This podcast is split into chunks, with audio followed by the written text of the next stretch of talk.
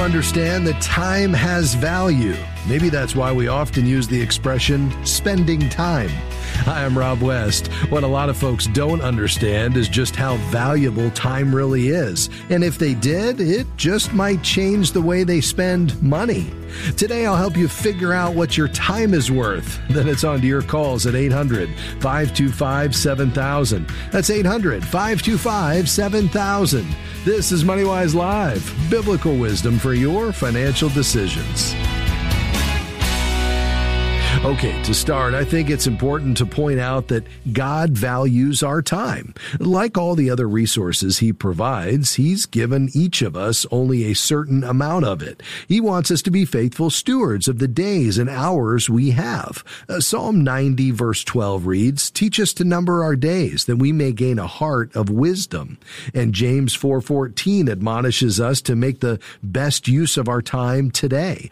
It reads, You do not know what tomorrow will bring. What is your life? For you are a mist that appears for a little time and then vanishes. And of course, since most of us have to work to provide for ourselves and our families, it's important to understand what our time on the job is really worth so we can be faithful stewards of it.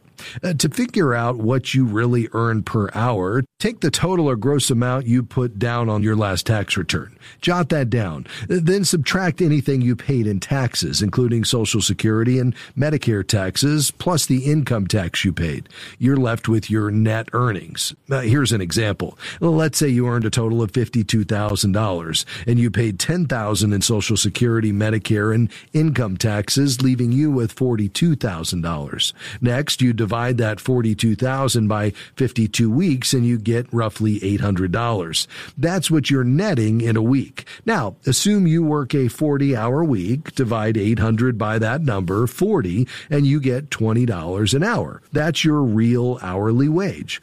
Of course, if you typically work more than 40 hours a week, it means you're earning even less than $20 an hour after taxes. Now, all of this might seem a little disheartening, especially if you've always thought you earn more like $25 an hour, which of course you do, but that's before taxes. That's why it's important to understand what your time is really worth in real dollars, dollars that you can actually spend, because then you begin to see how long you have to work to buy something. Uh, let's say one night you're tired and you don't feel like cooking, so you pick up fast food for the family, and that costs you $50, which is pretty easy to do, by the way. When you realize that you had to work two and a half hours to pay for that meal, you're much more inclined to spend one hour making dinner at home and cleaning up after.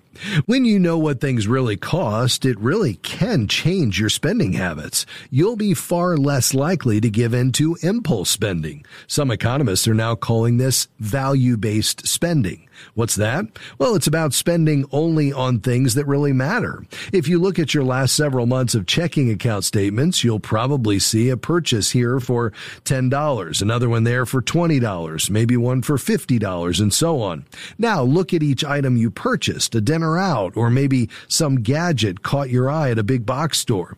Look them over and think, did they really add value to my life? Especially knowing how long you had to work for them. Probably not, because you begin to realize that you can never get those hours back. And what about your credit card statement? Not only for things you purchased, but if you're maintaining a balance, look at the interest you're paying every month. What value did you get from that? None. Now that you know how long you have to work for those things, you probably want to make some changes, and just cutting out impulse spending is a huge step forward. As your time becomes more important to you, you'll free up money that you can spend in areas that have more value. That means paying down debt, building an emergency fund, saving for your next car, investing for your retirement or kids' college education, any number of things. Grasping the concept of value based spending will do something else too. It will make you want to overhaul your budget because you'll suddenly find yourself with more money. You'll be able to cut back in some categories and reallocate money to others that'll help you in the long term. And that certainly includes giving more generously. It'll take time for all of this to happen, but it's easy to get started once you've figured out your real hourly wage. Just keep that number in mind before you make a purchase. It'll help you decide whether it's really worth your time. Hey, as we head toward year end, let me remind you MoneyWise is listener supported. We do what we do because of your generous support, and now more than ever, we could use that support. At MoneyWise.org, just click give. Stay with us, much more to come just around the corner.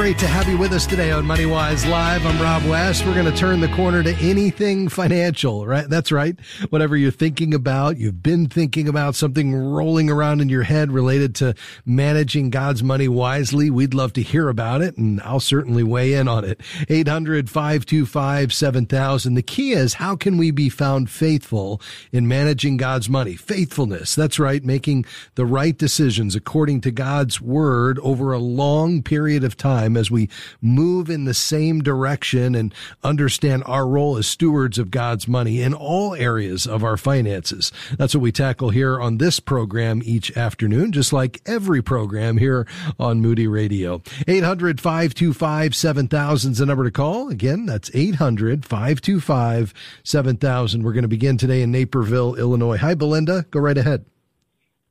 Hi, um, I have a question. Um, I'm ready to purchase my first home. Um, I have the 20% down payment that I would be putting towards the purchase of the home. So my question is, is this a good time for me to actually pursue that or should I wait a little bit longer? I'm not in a rush. I still have about um, 11 months left on my rental lease, so I'm not in a rush okay. to, you know, have to move or anything. So Yeah.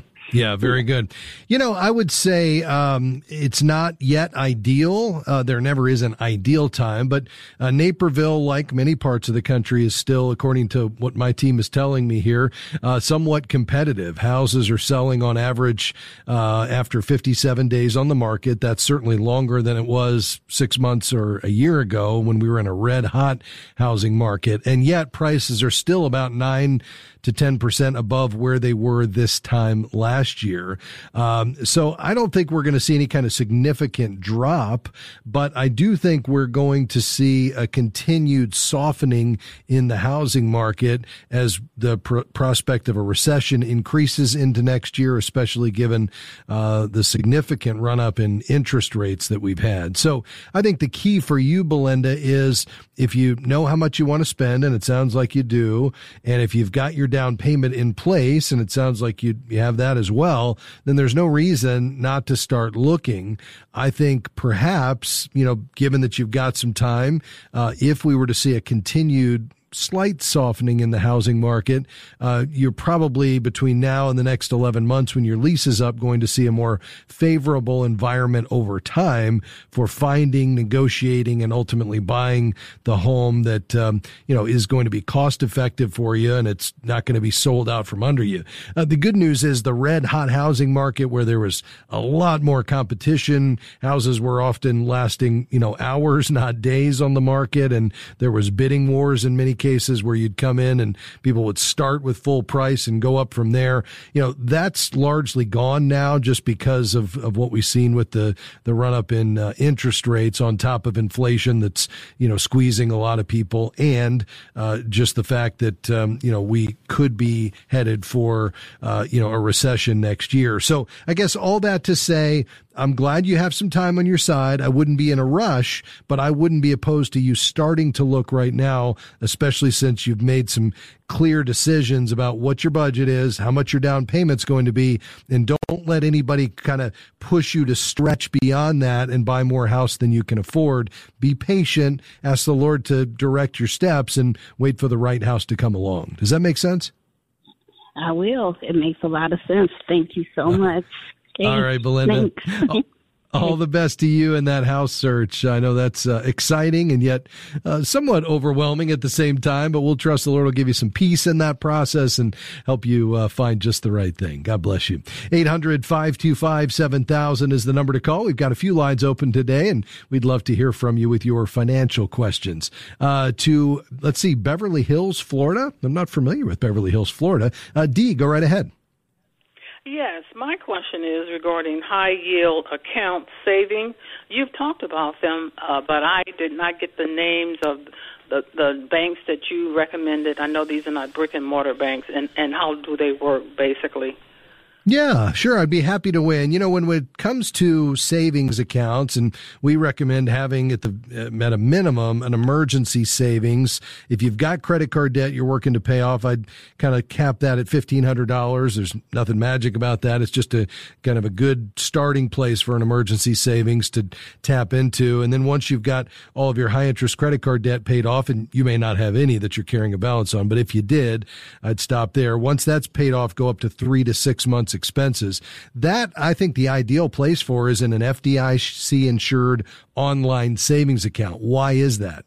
Why not a brick and mortar savings? Well, there's two really keys is one is because they don't have the brick and mortar outfit, they don't have the cost of the overhead and the staff, they're able to pass that on in the form of two things. One is higher yields. So you might on a high yield savings account at an online bank get, you know, two and a half percent or more per year. It's not an insignificant amount, especially if you have a sizable savings versus maybe 0.1% uh, at a brick and mortar bank. The other thing you'll find is no fees. So no monthly or annual maintenance fees. So you could not only have a, uh, an emergency savings, but if you wanted to open multiple savings accounts to kind of earmark funds for a specific savings project or goal, like a vacation or something else, you can do that. Again, no cost. You would link it to your checking account so that electronically you could move money with through the ACH system in a couple of days with no cost and they're carrying the same FDIC insurance. So the deposits are backed by the full faith and credit of the United States government up to 250,000. So I like that option, D. And uh, you could go to bankrate.com and search for who has the very best and most competitive rates right now. Three that just generally are on the very high end of that spectrum and they're known for good service uh, are Ally Bank, A-L-L-Y, uh, Capital One 360 and Marcus. That's the Goldman Sachs retail operation, marcus.com. Uh, I think any of those three would be great choices, but you could certainly look around and see what other options you might find at Bankrate or NerdWallet. Does that make sense? Makes a lot of sense, and I really appreciate that. Thank you so much. okay. You're very welcome. Uh, thank you for your call today. We appreciate it. Uh, quickly to Georgia. Hey, Larry, how can I help you? Hi, Larry. Go right ahead, sir. Can Can you hear me? I sure can. You're on MoneyWise Live. All right, I retired. I started. I didn't retire. I started drawing my Social Security at age 66. Yes, sir. And I've been drawing a few years now. I'm 72, but I'm also maxing out my Social Security payment every year, and my employer, course, matches that every year. Do I ever get credit for this extra money that I'm paying in after I've retired or started drawing Social Security? Well, you would in this case, uh, Larry, if you replace any of what they call the high 35. So your Social Security benefits are based on your highest 35 years of earnings. So if the earnings that you have in any future current or future year, even though you're you're collecting right now, are more than any of those 35 years that were used to determine uh, your benefits, then you'll drop one of those lower years and replace it with one of these higher years, and that uh, will allow you to get that check up. Uh, was that what you were asking about, or something other? No, that's exactly what I was asking, and I noticed okay. at the end of the year, they they usually issue me uh, a small amount of money, and it's an adjustment. And I was wondering if that was that adjustment. That could be that. The only other adjustment you'll have periodically, which comes regardless of whether you're working or not, is the cost of living adjustment. Larry, thanks for your call. All the best to you, sir. We'll be right back on MoneyWise Live. Stay with us.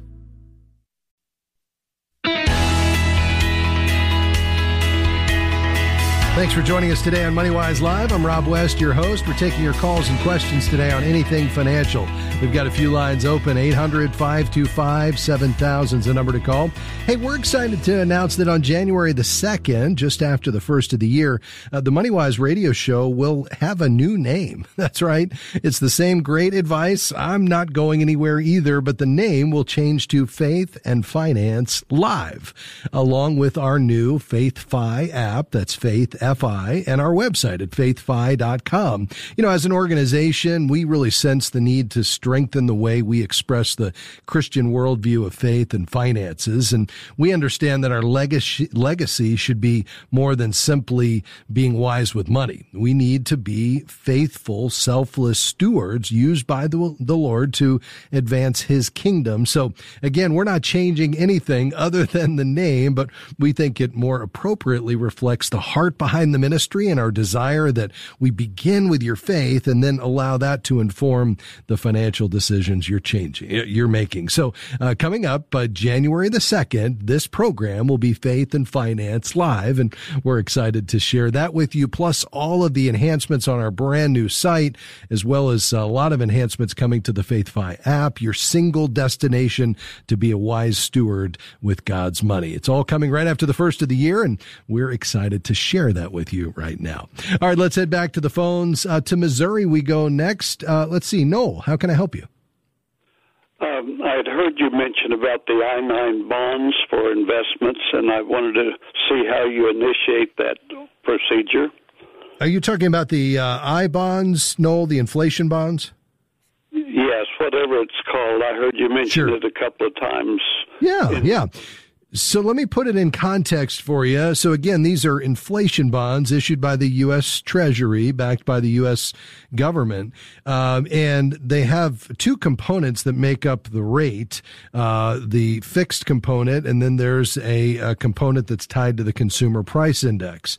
Uh, they happen to be fairly attractive right now, whereas they're not normally getting all this attention, and that's because the portion that's pegged to the consumer price index is up with with inflation. And so because of that, they got a lot of attention through October of this year because they were paying 9.62%, um, you know, because of what inflation was doing, which were essentially a risk free investment, that's far more than you would ever imagine. Still fairly attractive right now at 6.8%. You see that rate adjusts every six months. That just happened in November. It will happen again in May. Um, what money would I consider putting in I bonds? Well, uh, if you think in terms of three different buckets of money, you might have your emergency fund that you need immediate access to. That's not for I bonds because uh, by definition, the I bonds, the money has to stay in there for at least a year before you redeem any portion of it. And that would violate the idea of the emergency savings because that needs to be completely liquid. Let's skip bucket two for a second and go to bucket three. That would be money that I'm looking to put to work and I don't need it for five years or more. That I would say let's invest in the stock market and a stock and bond portfolio, especially given where the market is today versus where it was a year ago. And with a long term perspective, that's going to give you the best prospect for long-term capital appreciation and growth. Now, bucket 2 is that money that you don't need for at least a year, but you'll probably you want access to in less than 5 years, and I think that's ideal for the I bonds because normally we wouldn't put that to work in the stock market. We'd want to be more conservative, and given that it has, you know, high degree of safety backed by the full faith and credit of the United States government and currently paying 6.8%, it's a very attractive investment. Now, you can only purchase $10,000 worth of I bonds per person per year. So you could put 10,000 in for you if you're married, you and your wife for this year. You could turn around and do it again with 10,000 each in 2023. And you would do that at Treasury Direct gov. That's the government's website, the Treasury's website, where you purchase the electronic bonds. And that's, by the way, the only way you can purchase them. Uh, does that clear it up for you, Noel? Uh, would you repeat uh, the name treasurydirect.com, did you say? Uh, close. Treasurydirect.gov. Gov. Uh, gov is the uh, internet uh, URL extension for the government, for the U.S. government. All right. Yes, and, and you'll I just s- looked that up on the internet to initiate the start. Yes, what's going to happen is you'll create an account for you, and if you wanted to do it for someone else or your spouse, you'd create an account for them as well. And then once the account's created and you link the funding account, which would be a checking or savings account, then you can initiate the purchase of up to $10,000 in the electronic I-bonds there inside your Treasury Direct account at treasurydirect.gov. Thanks for your call today, Noel. All the best to you. Uh, to Lakeland, Florida. Hi, Carol. Go right ahead. Hello. Um, three and a half years ago, my husband and I bought a mobile home in a 30, 55 and over park. Um, at that, that's our main residence. At that time, we didn't have money to buy a regular house, and the price of the mobile home was reasonable. Um, we were able to pay cash for it, and it gave us much more space than we, we would have had in an apartment. And the lot fee is a lot lower than the rent of an apartment. Now, we like our house, we like our community, we like our situation, but I'm wondering, looking at how the lot fee is rising each year with the consumer price index, um, this last it's about to go up fifty dollars a month for the next year. I'm look, thinking of retirement. Um, the lot fee could be up to a thousand dollars by the time we retire. Yeah. So I'm wondering yeah. if financially, if that is an unwise decision. Yeah, I think it's certainly something to consider. You know, it's commonly thought that manufactured homes depreciate, not appreciate. That's not always true. They typically don't appreciate like a stick built home, but uh, they certainly can go up in value depending on the housing market. Uh, it's difficult to say whether it was a good move or a bad. It depends on your circumstances. And if that was a, a better option versus continuing to rent, then I would say probably is because they are more cost effective. But I would say going forward, you do have to consider what you're describing, and that is the the price of that uh, lot is going to continue to increase, and uh, you know could make this uh, cost prohibitive over time. I prefer a single family home uh, just for the long term appreciation and to lock in uh, the the price. I think the key is does it fit into your budget. So I think perhaps look around, see what might meet your needs, and see if you could find something that fits. Otherwise, I'd probably stay with this until you have the ability to do that down the road. Thanks for your call, Carol. We'll be right back. Stay with us.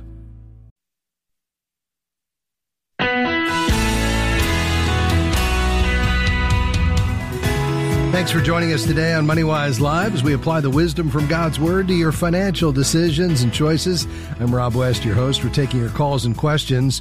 We have some lines open 800 525 7000. Let's head to Indianapolis. Randy, I understand you want to talk about your TSP. How can I help you? Yeah, I was wondering if uh, TSP is taxed when you take it out. It is, yes. So it would be added to your taxable income, just like a 401k distribution. And then on top of that, you would uh, have a 10% penalty if you take it before age 59 and a half, unless you're using uh, the exception around the rule of 55, which is just if you retire at age 55 or older, you can avoid that 10% penalty. But yes, it is, uh, it is your ta- added to your taxable income as it comes out as a distribution. Okay, so if you don't collect Social Security yet and still working, you actually can take some of it out or all of it out? You can uh, through an in-service withdrawal. If you're still working um, after 59 and a half, you would be able to start in-service withdrawals. I think you can take up to four uh, withdrawals per calendar year, um, but you can do that uh, even though you are still working. Okay, there's no max or minimum on the withdrawals four times a uh, year? There, there is not. Nope. Okay. Very good. And my second question, real quick, is the uh, long-term insurance for like three years. Is that worthwhile? A long-term care insurance? Yes. Where uh, the benefit period would be for three years? Is that what you mean? Yes. Uh huh. Yeah. So let's say yeah. uh, age 60 something now, and 30 years from now, I maybe need uh, extended care facility uh, would that be worthwhile purchasing now for that period? Yeah, uh, I like it. What did you say your age was today? Uh, in the 60s. Yeah. Uh, so between 55 and 65 is, is usually the best time to buy it. Uh, you know, the average woman needs long-term care services for just shy of, well, a little more than three and a half years. The average man for a little over two years. So usually two to three years is kind of that sweet spot of how much uh, coverage you will actually need or how much benefit you need.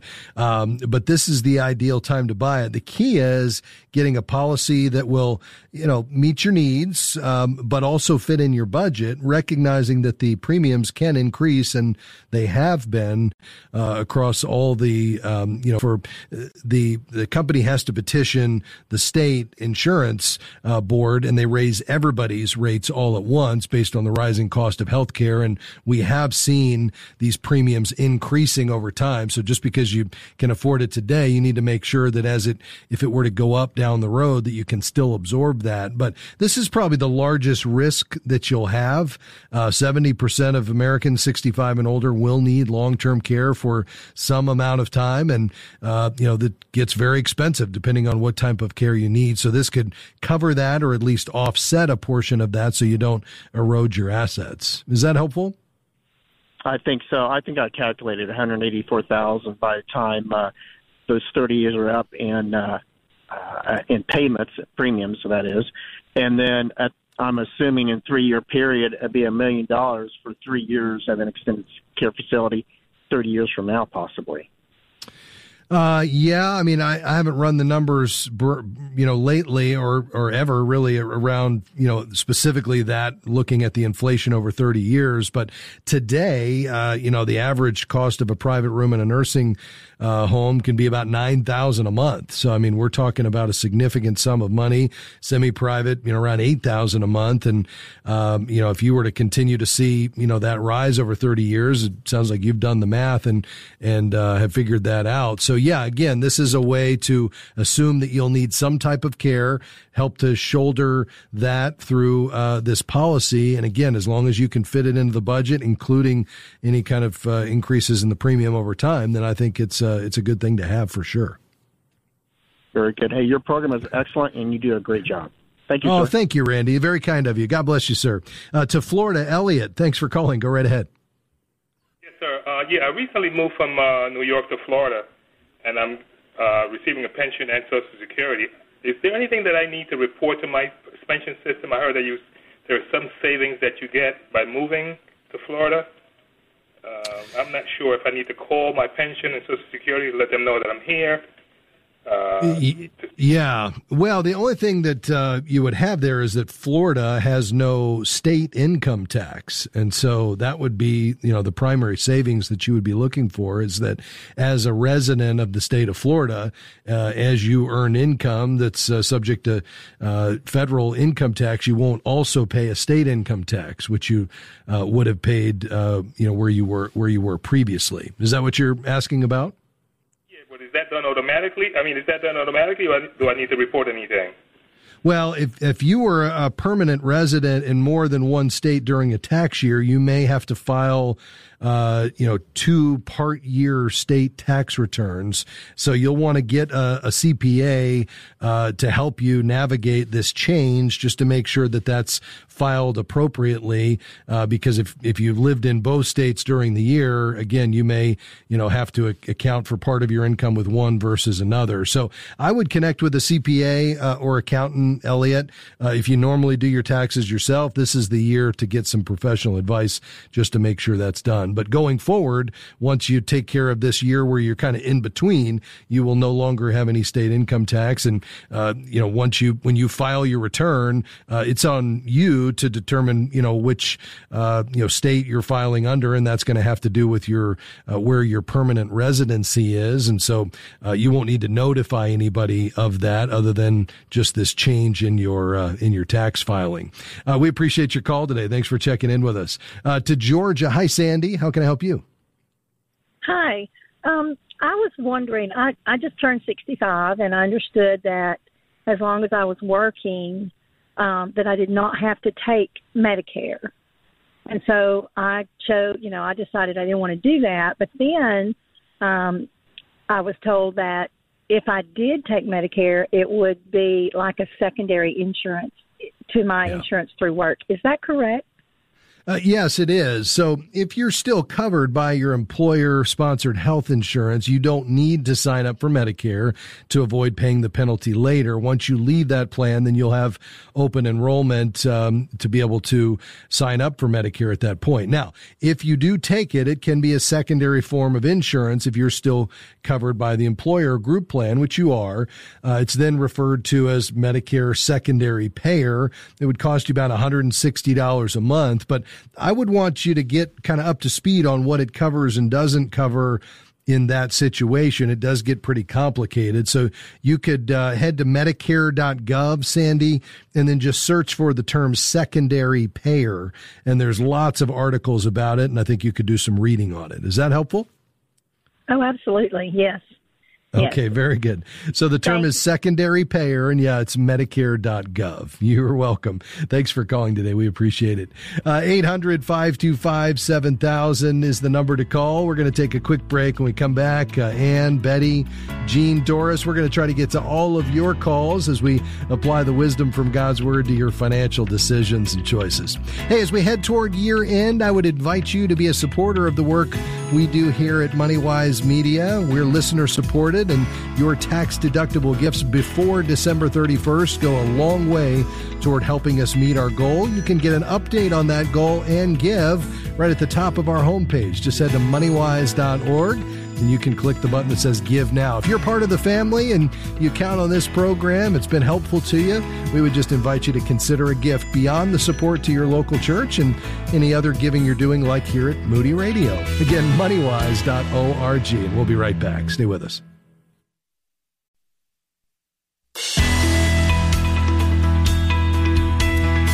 Hey, great to have you with us today on MoneyWise Live. I'm Rob West. A quick email before we go back to the phones. This one from Kate.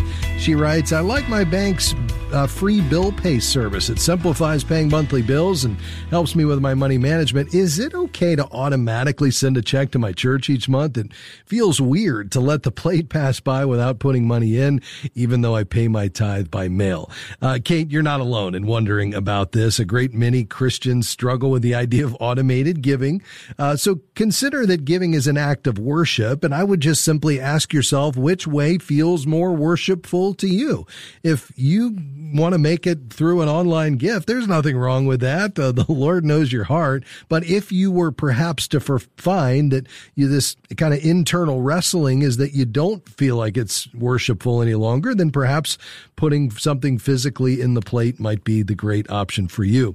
Uh, I talked to a caller not too long ago that said, you know what, we do it specifically in uh, by putting it in the plate or the basket uh, because we want to model that for our kids. That would be another reason to do it. My mentor Ron Blue, um, he found that automated giving was making him feel like it was no longer worshipful, and so they made a change. He and Judy now uh, every Sunday he writes on a three by five card all the income that came in that week.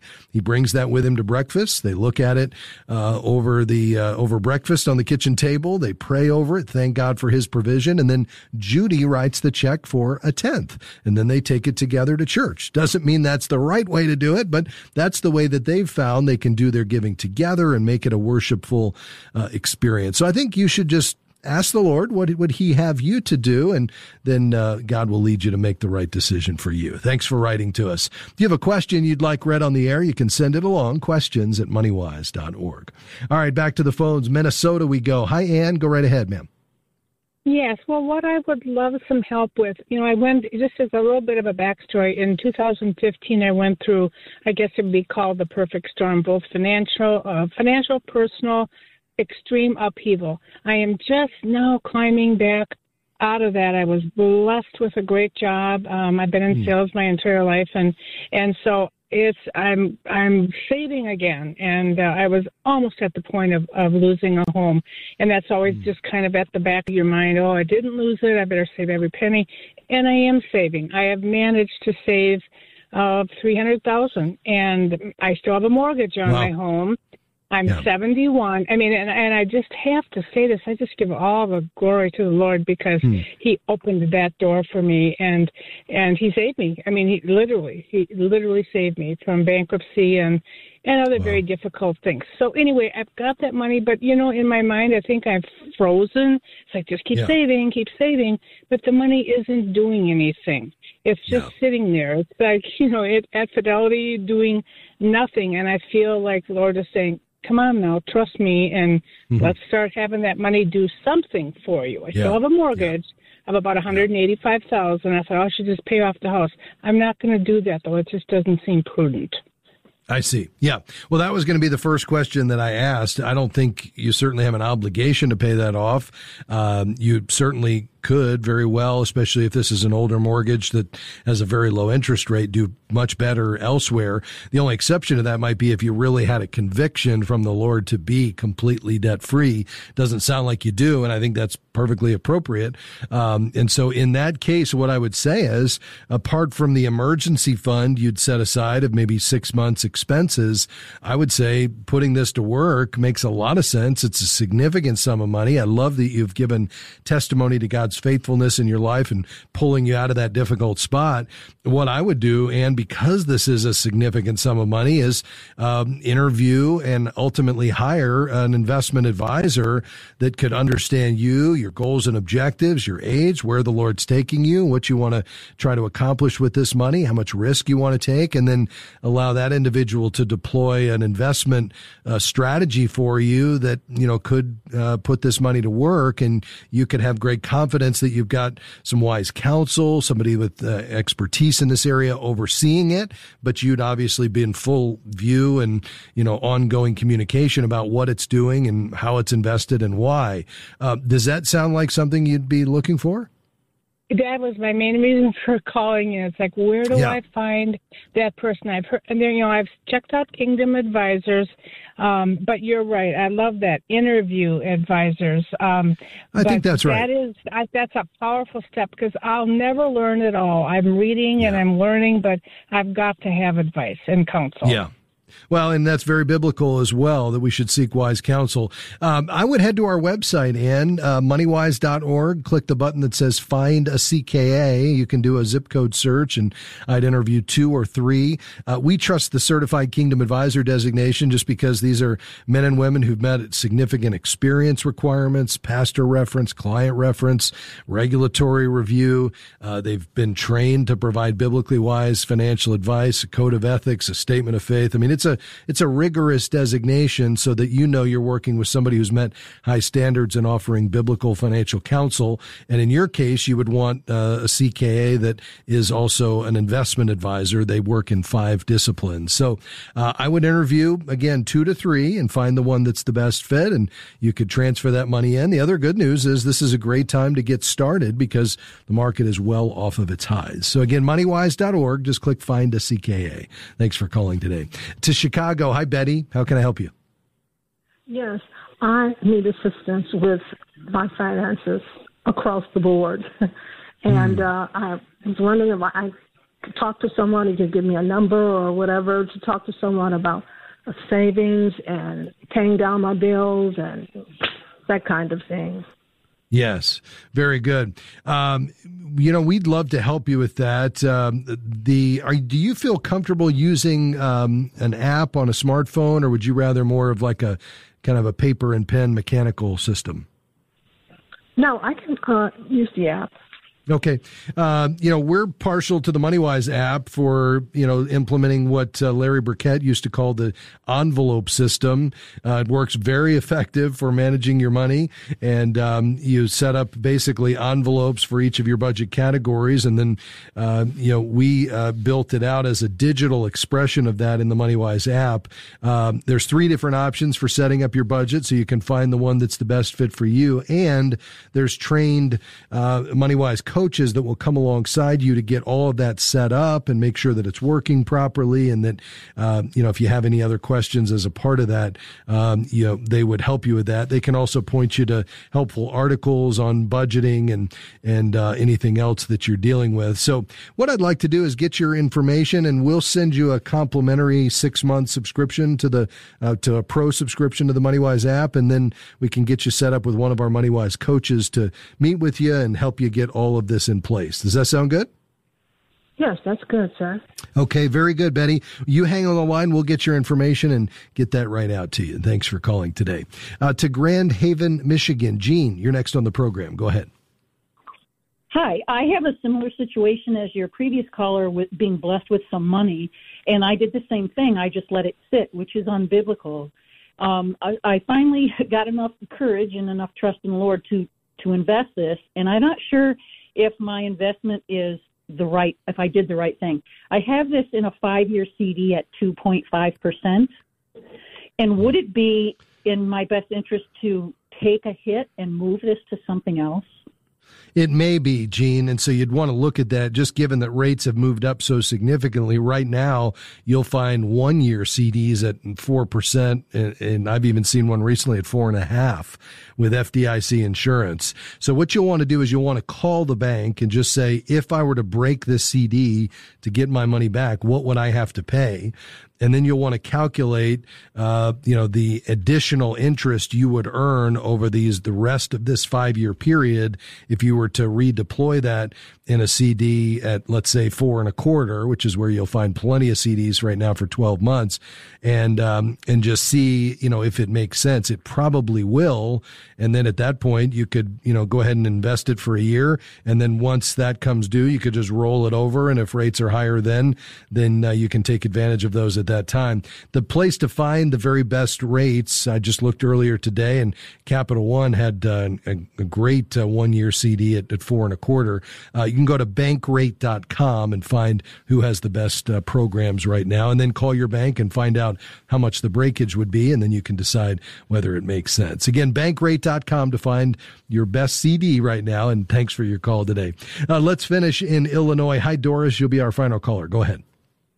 Hi, yeah, I'm just like your other uh, uh, viewers. Um, I was going to ask you a question about Treasury bond. Um, I looked it up .gov, um, you you mentioned earlier it's a minimum ten thousand dollars you can deposit per year, right? Uh, Matt, are you talking about the I bonds? Yes, yes. Yeah, inflation bonds. Um, it's a maximum of ten thousand. You can only put up to ten thousand per year per person. And um, what are the risks involved with that? It's backed by the full faith and credit of the United States government, so it's essentially risk free uh, because the U.S. government has said we're going to guarantee this money. Okay, so it's similar to a CD account then? It is, although that's going to use the Federal Deposit Insurance Corporation, which carries that U.S. backing. This is issued by the U.S. Treasury, but again, full full faith and credit backing of the United States government. And what are the terms? Do you have to put leave it in there, like yeah, so this is a 20 year bond that can extend for 10 years, so up to 30 years, but you can pull it out after a year. You've absolutely got to leave it in for a full year. You can't touch it, but after a year, you can pull it out. Now, if you pull it out after a year and less than five years, you're going to pay a small penalty. When you redeem it, they credit the interest, but if it's less than five years, they'll take the prior three months worth of interest only, and they'll take that as a penalty. But it's still a very attractive rate, paying right now 6.8% uh, until uh, May of next year. Although if you were to put ten thousand in today, you'd get that rate for a full six months, and then when it adjusts uh, after six months, you'd get the new rate, which we won't know until May of next year. Thanks for your call, Dolores, uh, or excuse me, Doris. We appreciate it, folks. Thanks for being along with us. MoneyWise Live is a partnership between Moody Radio and MoneyWise Media. Thank you to Luke, Amy, Tahira, Gabby, and Jim. We'll see you tomorrow. Bye bye.